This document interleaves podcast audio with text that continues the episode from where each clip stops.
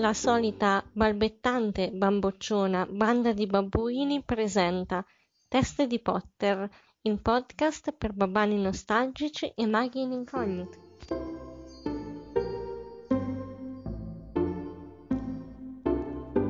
Ciao a tutti, eh, qui siamo sempre le teste di Potter, Norberta, Mirtillo, Wallenby.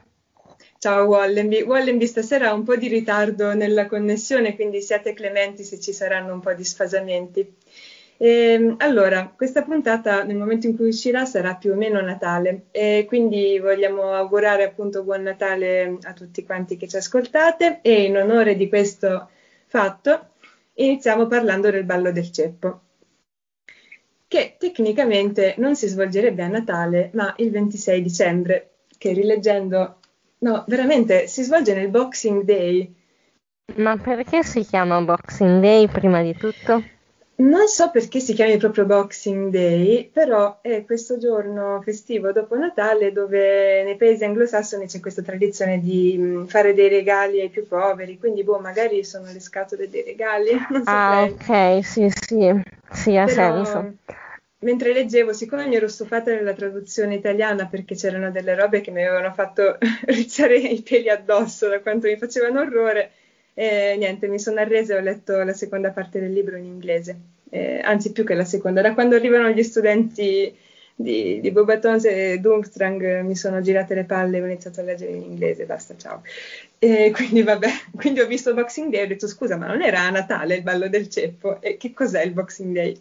Chiusa parentesi. Cosa vi ricordate? Cosa mm, vi è rimasto più impresso del ballo del ceppo? Beh, eh, chiaramente la divisa di Roma. Come fai a dimenticartelo? Mamma mia, orrore degli orrori. È proprio l'espressione assoluta del disagio adolescenziale di quando i genitori ti obbligano a indossare cose totalmente ridicole. Io ho impressa invece la scena in cui ci sono Harry e Ron con le gemelle al tavolo, no? Sì. Che sono praticamente tutti che ballano, tutti normali, che anche in questo caso io faccio sempre, sì, mi direte tu fai sempre parallelismi con i film, va bene, sì, criticatemi, voglio un sacco di haters, però comunque oggettivamente nel film quella scena è resa bellissima perché vedi quei due messi lì completamente sconsolati ed è, ed è esattamente quello. Poi io ero anche nel periodo dell'età in cui dicevo oh, che schifo ballare, bla bla bla, e quindi mi ci rivedevo tantissimo in quel momento lì. Bellissimo. No, l'hai resa bene, dai. Sì. Sì, concordo, ma vabbè, poi di base sia Harry che Ron sono degli incapaci in quanto a relazioni con l'altro sesso. E, ehm, niente, cos'altro? Sì, cos'altro vogliamo ricordare del ballo del ceppo? Uh, anche nel libro Silente e la McGranit non le danze. Uh, no, nel, nel, libro Silente balla con Madame Maxime ed è una cosa buffissima perché proprio scritto esplicitamente che lui le arriva tipo, non so, alla vita. cioè, ah, deve sì, una scena... sì, sì, ok, mi ricordo. Sarebbe stato fenomenale da vedere, ma forse nel film hanno pensato che, non so, forse era un po' difficile da realizzare magari, e quindi non l'hanno fatto. Mm. Boh. Ma eh, no, non credo, perché alla fine, se vi ricordate nel film, eh, ma, Madame Maxime balla con Hagrid e anche Hagrid le arriva un po', non so, forse sotto la tetta, ma... non me lo ricordavo. allora l'hanno riprodotto così. E, e, poi un'altra cosa, io avrei voluto tantissimo vedere Fred e Angelina che ballano, perché c'è proprio scritto che ballano in modo, scatena- ballano in modo così scatenato che la gente intorno si sposta, cioè sostanzialmente pogano. È una cosa bellissima, avrei voluto tanto vederli. E, ehm, e poi, ma voi l'avevate capito leggendo prima di vedere il film che le gemelle Patile erano indiane? Io sì. Io no. Mm, no, io mi sa di no. No, io scusate, sono rimasto focalizzato su Fred e Angelina, ma alla fine Angelina e Fred non si mettevano insieme. Ma è una cosa che viene totalmente abbandonata, cioè amore gli, nei libri non viene mai più menzionata. Perché e... oggettivamente, come io ci sto pensando solo adesso, scusate, lo so che sono passati 5 mm. minuti di podcast e abbiamo già fatto due parentesi, ma questa parentesi qui mi, mi inquieta perché cioè, oggettivamente sì, cioè lei era una cazzona che quella che giocava a Quidditch, sì, sì. un casino della e Fred Madonna. la invita dicendo per dimostrare mi sa a Ron che non è così difficile mm-hmm. invitare una ragazza fa "Oh, Angelina, vuoi venire al ballo con me?" Lei "Sì". Eh, cioè, capito? Clamoroso. Cioè, è bellissimo, è una coppia bellissima. E poi, vabbè, la Rowling ha lasciato morire la cosa per eh, tre libri, per poi uscirsene con le dichiarazioni post settimo libro, dicendo che alla fine Angelina sposa, Fred, eh, sposa George. Che è una cosa tristissima. Beh, eh, non ha lasciato, appunto, la, la Rowling non ha lasciato morire solo la relazione, ma ha proprio lasciato morire Fred. in questo momento sta lasciando morire anche me. Perfetto, vi saluto, vi ringrazio, mi butto dal balcone perché è veramente una cosa triste, sono no. effettivamente sconsolata. Sì, se ne è uscita con questa dichiarazione che veramente proprio voleva, che, voleva assolutamente che la gente scrivesse fanfiction strappalacrime e quindi si è inventata questa cosa. E vabbè, niente, chiusa la parentesi strappalacrime, questa scena sarebbe stata bellissima da vedere. E, no, sempre tornando alle Patil, tra l'altro, eh, dovrebbero essere delle ragazze particolarmente fighe, cosa che nel film mi sembra che non sia stata resa più di tanto, cioè sì, sono carine, ma non è che spicchino particolarmente. E, e, la, il disagio di Harry e Ron do, spicca ancora di più se consideri che loro sono andati per ripiego al ballo con due ragazze molto fighe e non riescono minimamente a tenersele perché sono troppo occupati a pensare ad altre cose. Ma aspetta, tu da dove, da dove le vinci? Da dove le vinci che fossero fighe? Eh, perché c'è scritto che sono due delle ragazze più carine della scuola, tant'è che poi una volta che Harry e Ron le hanno invitate così totalmente a culo, poi c'è gente che li invidia per questa cosa. Adesso non mi ricordo le parole precise, ma ti giuro che è così. Eh, ci sono rimasta e ho detto no, questa cosa non me la ricordavo, ma per niente e il loro disagio aumenta in modo esponenziale in conseguenza di ciò. Eh, no, infatti io non mi ricordo, cioè allora ora che ci penso mi ricordo forse qualche menzione ai loro capelli, in qualche apprezzamento ai loro capelli, non so se nella sì, testa. No, questo non me lo ricordo, mm, però, so. però cioè, ti giuro, me lo sono proprio segnato mentre lo leggevo perché ho detto no, questo devo dirlo. Ehm, eh. Poi, ah, un'altra cosa carina è Hermione che spiega a Krum come pronunciare il suo nome. Sì, ma vogliamo veramente aprire questa parentesi? Eh, perché c'è tutta una dis- quella della pronuncia di Ermione, perché c'è ah. tutta una diatriba tra i fan anche, se non sbaglio, mm. e che alcuni dicono che effettivamente andrebbe pronunciato Ermaioni, ma la verità è che no, no ragazzi. Vabbè, allora eh, nei film, cioè ovviamente per gli anglofoni sì, per noi no, quindi magari poteva essere reso un po' diversamente nella traduzione italiana, però Ma, noi dovremmo eh, pronunciare Hermione, eh, punto. Senza neanche la H, Hermione, con la E. Io mi sto chiedendo, mh, mm, tu quel passo lì l'hai letto in, pre- in inglese, Norberta? Quindi? Quel passo lì l'ho letto in inglese, sì. Eh, e mi chiedo, ma com'è di preciso? Perché l'ho sempre letto in italiano e visto in italiano nel film, mm. mi sono sempre chiesto invece con le battute in inglese come fossero, ma sono troppo pira per andare a cercare, quindi... Non mi ricordo bene, eh, allora, se vuoi lo ripesco, però non voglio... No, no, direi... Praticamente Krum sbaglia, pronuncia robe tipo Hermioninni, qualcosa del genere, ed è ah, okay. deve pronunciare ma si dice Hermione o Hermione? Non mi ricordo. Hermione, mi sa. Sì. Sì, sì, perché nel, nel, nel video quello che avete presente che c'è su YouTube uh, con la canzoncina. Il titolo del video è la, um, aspetta. Mysterious Tickling Noise, quello che inizia con Snape. No. Snape. no, in serio non l'avete mai visto? Sì, Beh, vabbè, anche chi ci asco- invito anche chi ci ascolta ad andarlo a cercare perché e... è bellissimo. Dopodiché non te ne libererai mai più. Comunque, vabbè, a un certo punto c'è un pupazzetto a forma di Ermione che esce fuori cantando Hermione! Hermione! vabbè. ok, quindi si pronuncia così. Vabbè, eh, comunque è buffo. E, e, no, la cosa buffa è che io prima di sapere come si pronunciava Hermione cioè, prima che uscissero i film, io leggevo Hermione per, perché per me, che avevo 10-11 anni, un nome inglese si pronunciava tagliando l'ultima sillaba e fine della storia. tipo il tavolo non è table, è tavolo, no? E quindi Hermione diventava Hermione. Quindi quando ho letto il quarto libro, ricordiamoci il quarto libro è uscito prima del primo film, e, e io, boh, Uh, cioè, ci sono rimasta come una scema. Che cos'è sta roba Hermione? Che co- cosa? Perché? Non, mi, non capivo il senso.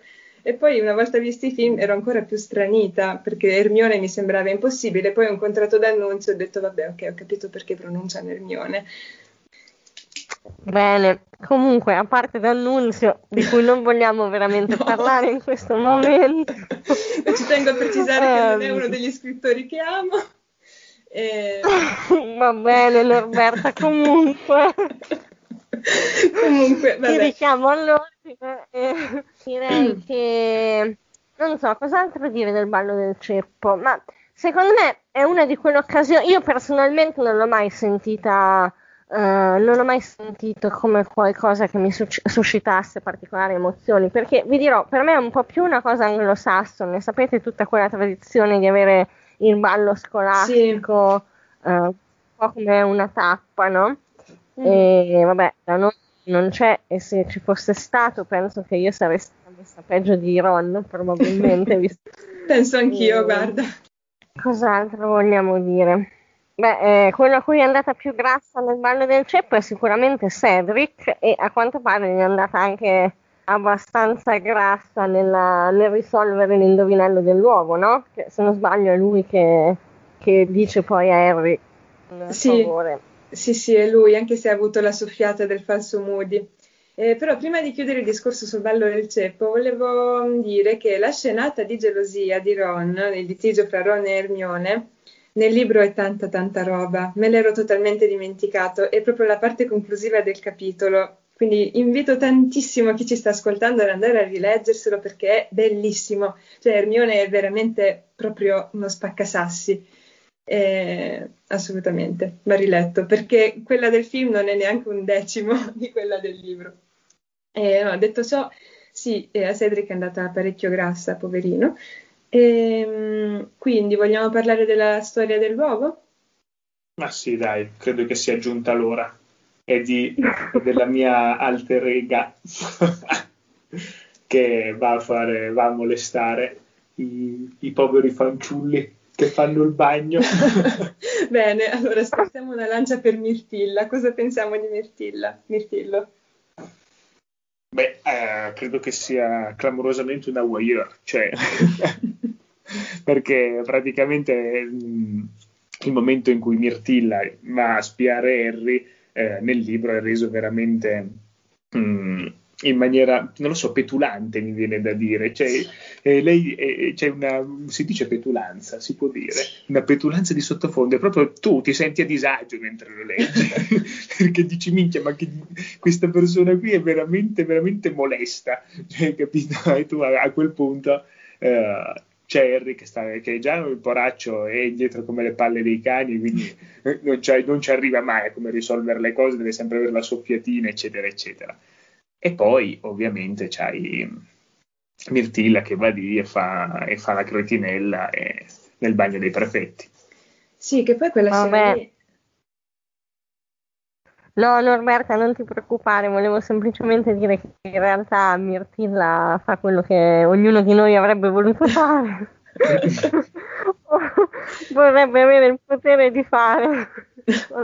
sì, stavo per dire che nel film è una scena resa molto bene e molto divertente e, e che nel libro diventa sottilmente inquietante proprio perché Mirtilla cioè, dice molto candidamente a Harry che lei sì, io ci vado sempre a guardare i prefetti che fanno il bagno come se fosse capito. Cioè, mentre nel film mi pare che insomma dica che Cedric è quello carino, mm, così però fine.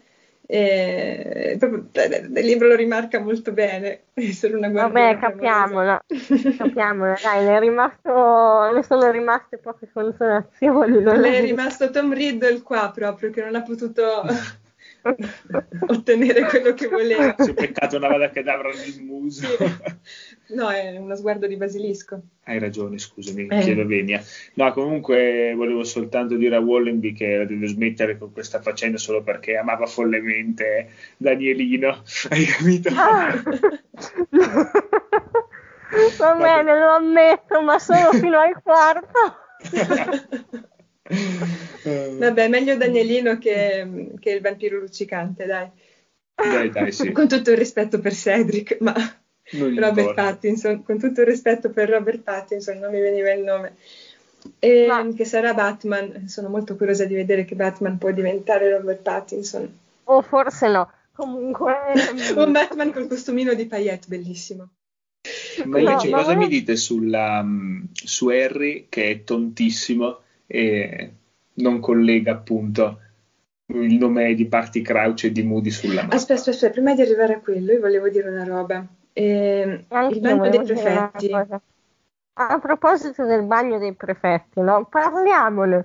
Forse ne abbiamo anche parlato ad un certo punto nella, nella puntata dedicata al secondo libro, non ricordo, ma la domanda che sorge spontanea un po' a tutti noi è questi si lavano solo, cioè solo i prefetti si lavano.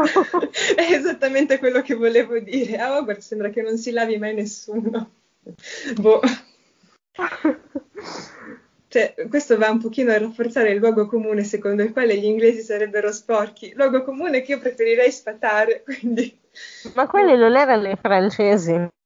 Eh, noi italiani abbiamo la presunzione di essere il popolo più pulito del mondo e quindi appioppiamo questo stereotipo a chiunque. Tra l'altro, sì, esatto. eh, pretendiamo di essere, eh, crediamo di essere il popolo più pulito del mondo solo perché abbiamo il bidet.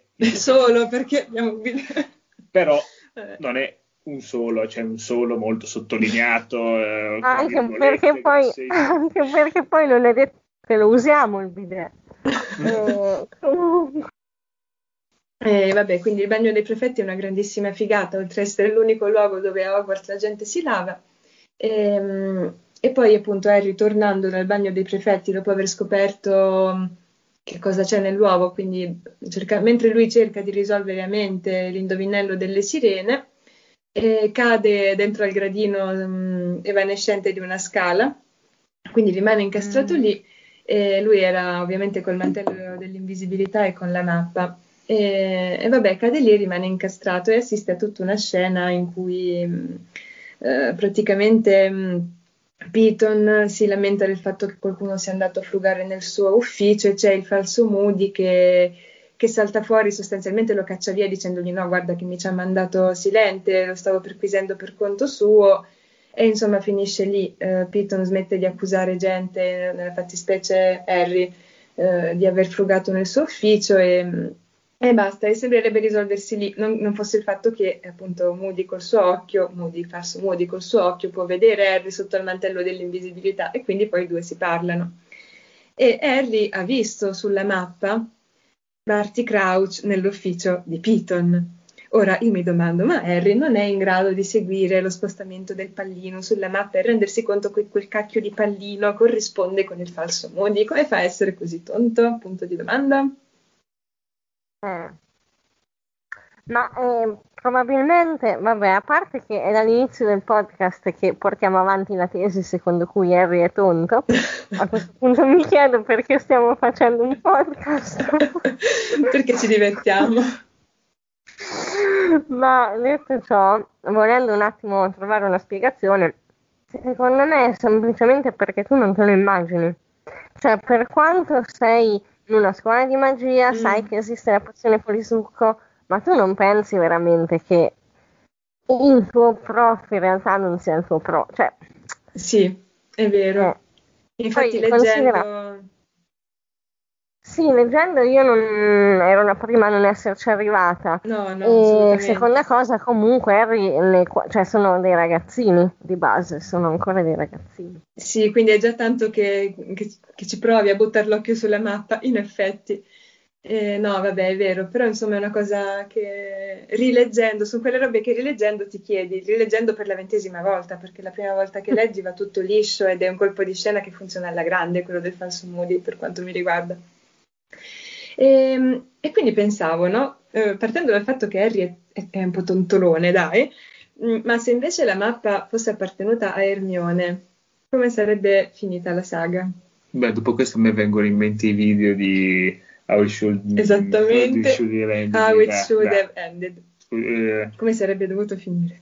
piccolo incipit sono in hangover, ah. quindi perdonatemi se vi, vi, vi, vi imbiascico, faccio tipo biascica. E... Bene, Mirtillo si è autodenunciato. Poi sveleremo anche il perché della sbornia di Mirtillo. Esattamente. Eh, però cioè, secondo me veramente, come sarebbe andato a finire? Pam, drrr, musichetta e vedi eh, Hermione ministro della magia, cioè, capito? Il capo supremo di tutto. Vai, quindi secondo te sarebbe andato a finire con Hermione ministro della magia, cosa che di fatto accade in uh, The Cursed Child, nel, nella maledizione dell'erede. Mm. Wallenby.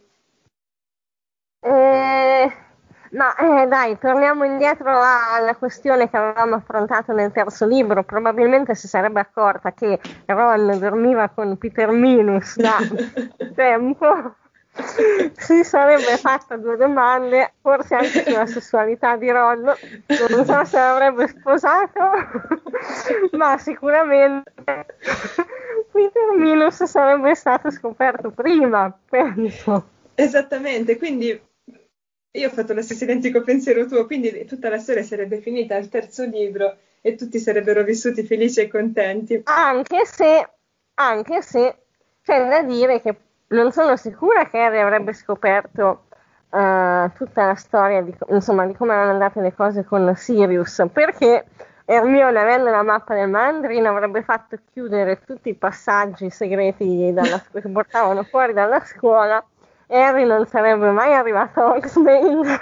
No, che tristezza, è vero, perché Hermione nel terzo è ancora nella sua fase delle regole si rispettano, punto. No. Il prefetto rompicoglioni, peggio Mamma di Persi. Mia. Mamma mia, no, per carità. Ok, è andata meglio così. Esattamente. Poi, mh, sempre nel periodo pre-seconda prova, c'è una conversazione bellissima tra Harry, eh, Ron e Hermione in biblioteca che vabbè si stanno, stanno, cercando disperatamente un modo per far andare Harry sott'acqua e farlo rimanere sott'acqua per un'ora e non trovano un accidente neanche a pagarlo a peso d'oro, con tutto che c'è Hermione ad aiutarli, quindi capiamoci il livello di disperazione in cui si trovano. E a un certo punto Harry dice che gli dispiace di non essere un animagus, avrebbe voluto essere un animagus, e cominciano a sparare minchiate su quale animale potrebbe essere, cominciano a dire che gli sarebbe piaciuto essere un pesce rosso.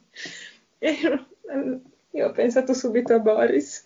Boris è il pesce rosso dell'omonimo, dell'omonima serie tv italiana.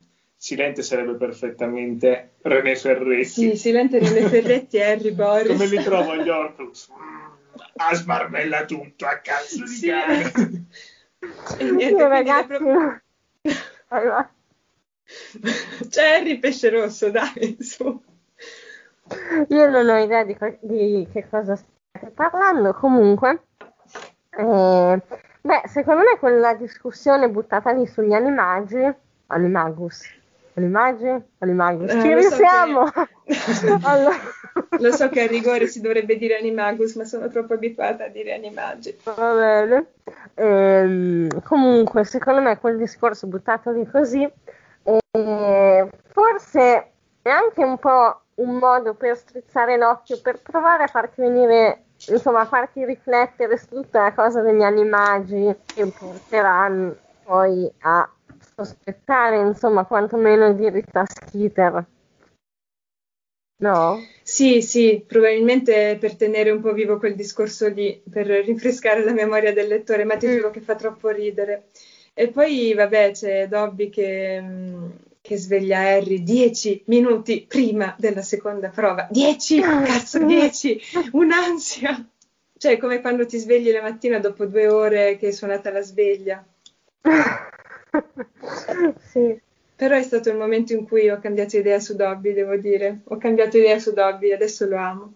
E in questo momento mi viene in mente il meme che è girato fino a poco tempo fa mm. del tizio uh, un po' ciccione che si sveglia la mattina di botto dal letto. Non so se avete presente, forse ha girato molto su Instagram. Se lo riesco, cioè se riesco, lo, lo memizzo e lo posto e, e quindi eri un po' come, se qualche ascoltatore lo sa probabilmente avrà compreso il mio humor. Comunque sì, assolutamente, Dobby fondamentale. Anche qui sarebbe partito un altro Avis sul Divendit, cioè bellissimo. sì, è stupendo. E comunque niente, c'è Dobby che ha avuto la soffiata dell'alga branchia sempre dal falso Moody e che è corso nell'ufficio di Piton a rubare l'alga branchia ed è andato a svegliare Harry. Quindi Harry dieci minuti prima della terza prova, dopo non aver dormito quasi la notte, della seconda prova scusate, cioè si alza, si fionda sul lago, mangia sta roba di cui non ha idea se funzionerà davvero o no e si lancia nell'acqua gelata. Cioè, è una cosa... È, okay. è tipo il mio incubo in assoluto. Comunque, Uh, no, io vorrei dire una cosa, che vi dirò, a me non dispiace come anche è stato reso nel film, cioè con Neville che, che aiuta Harry al posto di Dobby. Sì. Sappiamo che, vabbè, probabilmente è stata una scelta dovuta al budget, perché mm. mettere in scena Dobby mm, penso che era un salasso.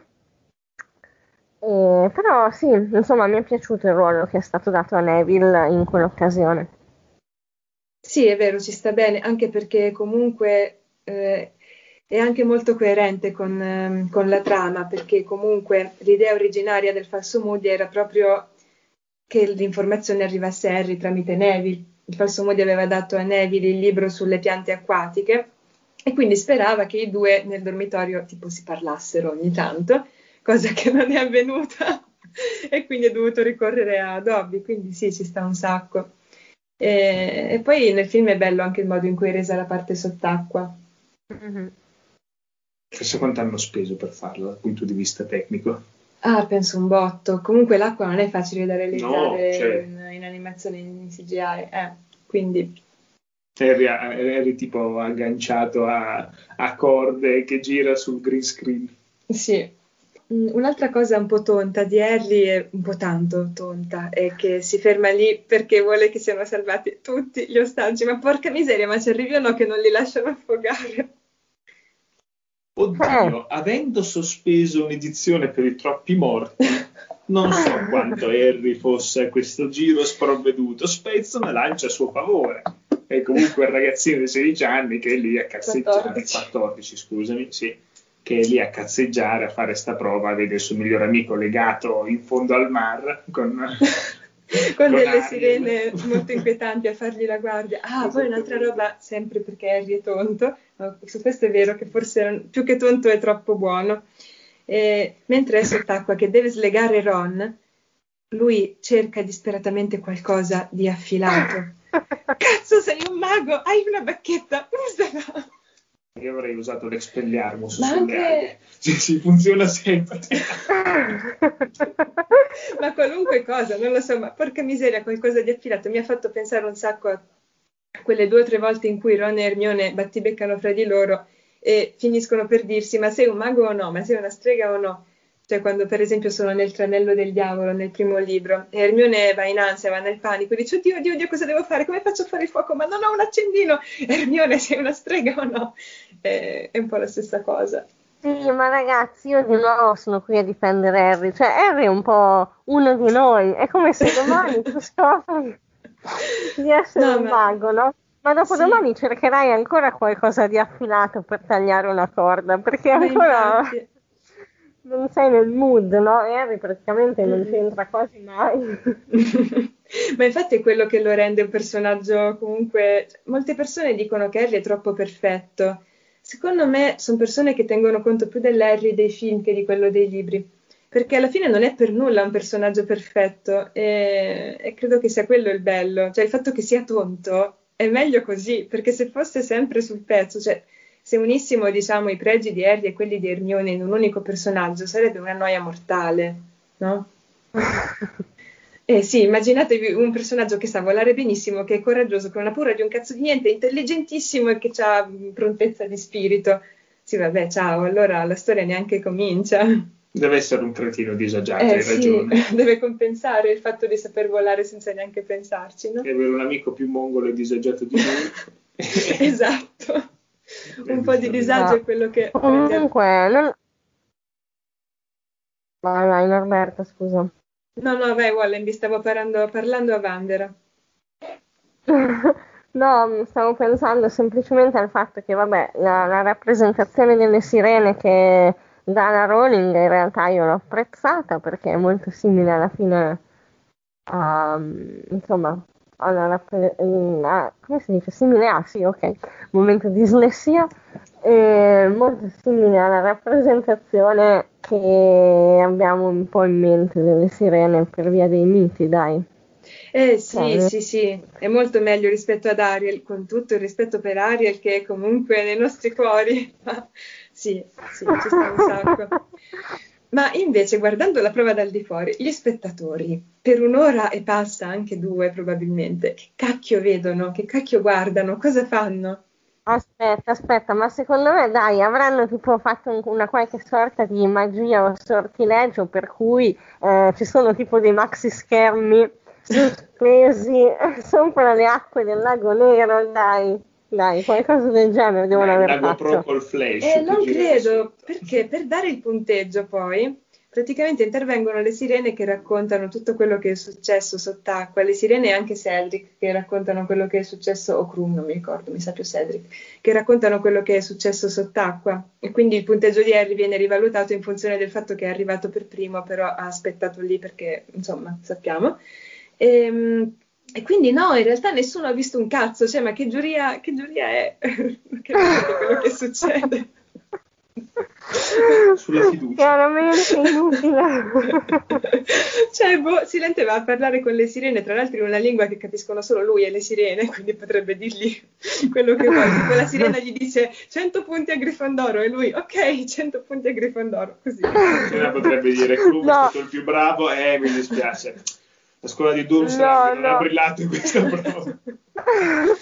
No, ma secondo me è più che la sirena gli dice 100 punti a Grifondoro e Silente esce fuori 200 punti a Grifondoro.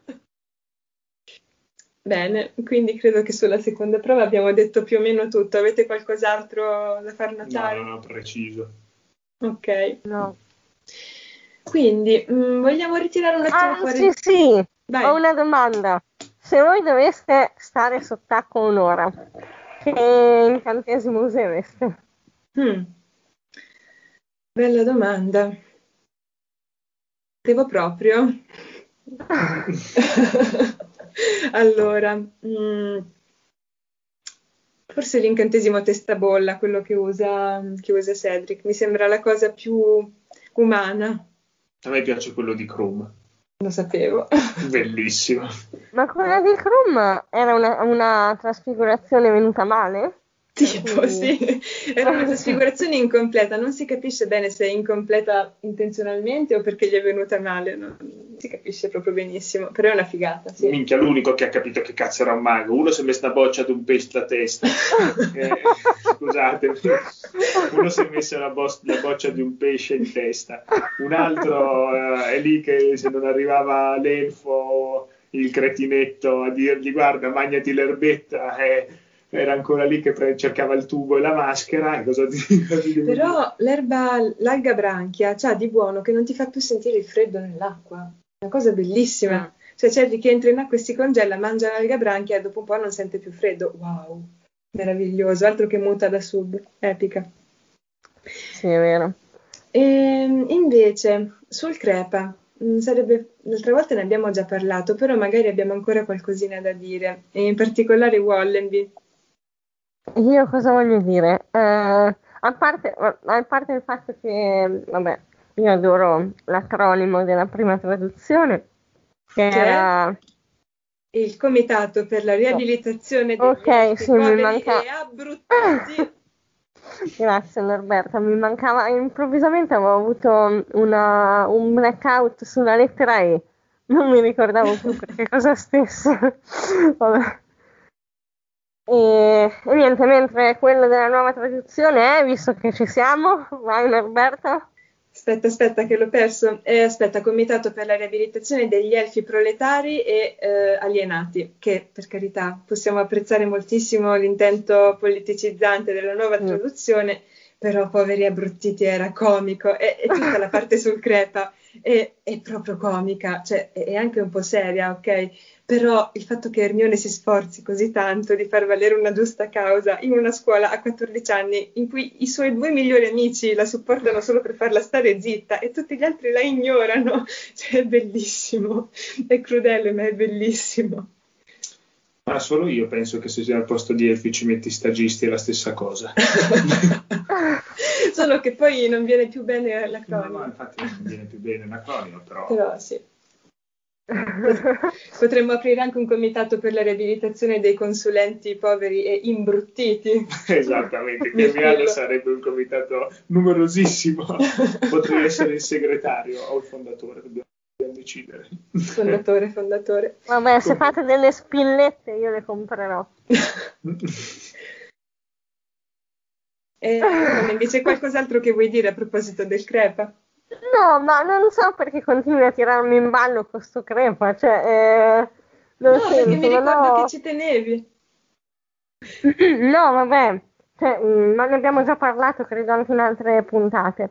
A me affascina sempre un sacco il discorso, diciamo, psicologico della, dei diritti dei lavoratori, eccetera, dietro, dietro tutto quello che riguarda gli elfi. Poi, vabbè, Ermione che sferruzza eh, calzini, abiti e cuffiette è abbastanza adorabile come scena.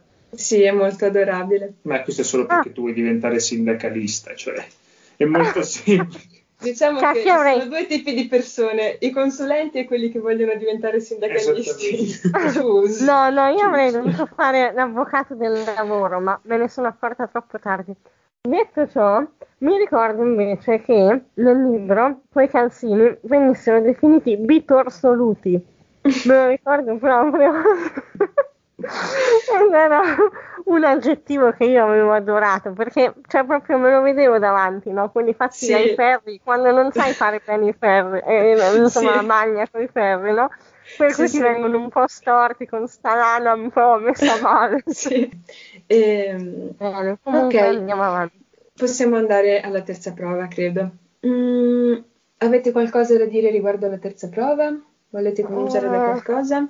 Beh, no, cosa vuoi dire? A me viene in mente che c'erano gli schiopodi e nessun regista ha mai osato dare una rappresentazione tangibile degli schiopodi, ragazzi. È vero. Non so se qualche illustratore l'ha fatto. Ma registi no? No, qualche illustratore sì, sì, sì, sì. No, sarebbe stato bellissimo. E, tra l'altro, allora, gli ostacoli del labirinto sono, so, sono bellissimi.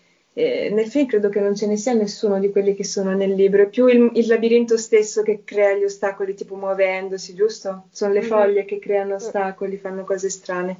Invece nel libro ci sono un molliccio, lo schiopode, che è fantastico e che spaventa a morte, mi sembra Krum o Cedric, non mi ricordo. Credo Krum. Boh. Krum. Poi eh, la nebbiolina, eh, la sfinge e la cromantula cioè praticamente per Hagrid è tipo Mirabilandia quella di Ringo, dove ci passerebbe la vita dentro. No, diciamo la verità che ha liberato tutte le creature che gli avanzavano dentro il labirinto. sì. Vediamo quali sono le più stronze. Andate. Anzi, nella sua scala le più adorabili. Esatto, entrate e disperdetevi. Sì. Comunque, detto ciò, ehm, tra gli ostacoli vari, voi quali vi ricordavate? Perché io mi ero dimenticata la nebbiolina completamente, che è molto inquietante. Vi ricordate cosa fa? Io sinceramente no, no l'ho letto, però non posso dire le cose che leggo okay. su, sulla, sui tuoi Perché appunti. la nebbiolina la nebbiolina fa capovolgere apparentemente il mondo. No, ma è bellissima, è proprio strainquietante. Uh, sì, sì, sì, adesso eh. me lo ricordo. Aspetta, non era quello in cui bisognava poi avere il coraggio di sollevare un piede sì. per tornare? Sì, bellissimo, mi ha tornato in mente. Sì, e rischi di rimanere bloccato lì per ore, appeso a testa in giù, finché non ti... Cioè, è, è, è fenomenale. Sì. Cioè, è fenomenale. La cosa bella è che in realtà è come se sei bloccato nella tua testa. Cioè, eh, la sì. stessa paura, sì, sì, bellissimo. È bellissimo. E poi è molto buffo il modo in cui Harry batte il molliccio, perché il molliccio ovviamente gli si presenta sotto forma di dissennatore, lui la prima cosa che fa è lanciare un patronus e si rende conto che non serve a un tubo. E, ah no, non è che non serve a un tubo, il patronus, anziché far sparire il dissennatore come sarebbe normale, lo fa inciampare nel suo stesso vestito e quello cade all'indietro e allora dice no aspetta, i, i dissennatori veri non cadono mica così e quindi gli fa il ridicolo. È vero. E, a proposito di quanto sono carini gli ostacoli del labirinto, mh, mm, voi quale delle tre prove vorreste fare, a quali vi piacerebbe partecipare e quale vi piacerebbe guardare? Mm, a me piacerebbe uh... guardare la terza prova dall'alto tantissimo, mm-hmm. cioè tipo stare lì tipo con un drone e girare. Bellissimo. Sarebbe una figata pazzesca. Dall'alto del labirinto vedi tutti quelli che si, sono così e vedi, nel frattempo vedi anche il falso Moody che, che è lì che era anche nella, nella, terza prova che il falso Moody aiutava Harry ad arrivare prima in fondo, mm, prima degli altri. No, mi sa che fa... Non sparava qualcosa agli altri concorrenti. E fa l'Imperius su Krum, costringendolo okay. a schiantare Fleur. Ok, ok. Perché mi ricordavo... E anche ad aggredire Cedric. Esatto mi ricordavo che ci fosse qualcosa di strano. E... Ah, eh... ah, vai, scusami. E niente, no, quella che farei in realtà col cazzo che mi mettevo a fare di queste prove. Cioè, boh, Se fossi forse, costretto. Forse la seconda. Ok. Wallenby? Eh, no, io sto dicendo che forse la prima. In drago. Boh, non, non penso di uscirne indenne, per carità, però... Boh, il labirinto...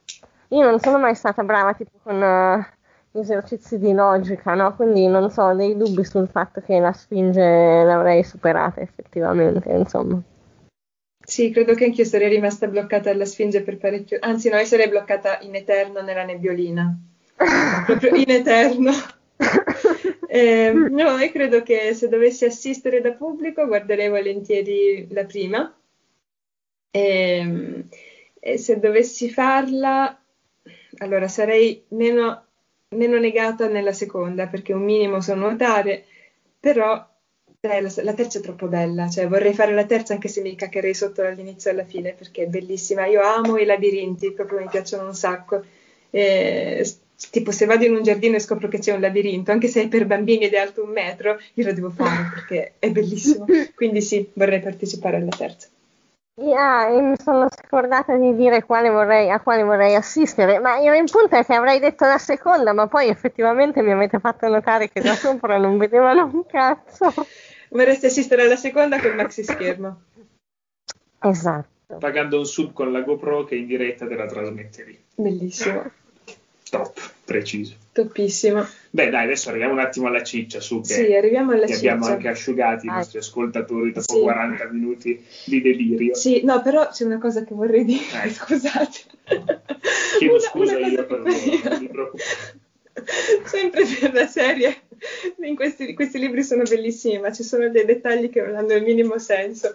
Harry nel, nel labirinto si orienta usando la bacchetta come bussola e basandosi sul presupposto che la coppa si trovi a nord-ovest.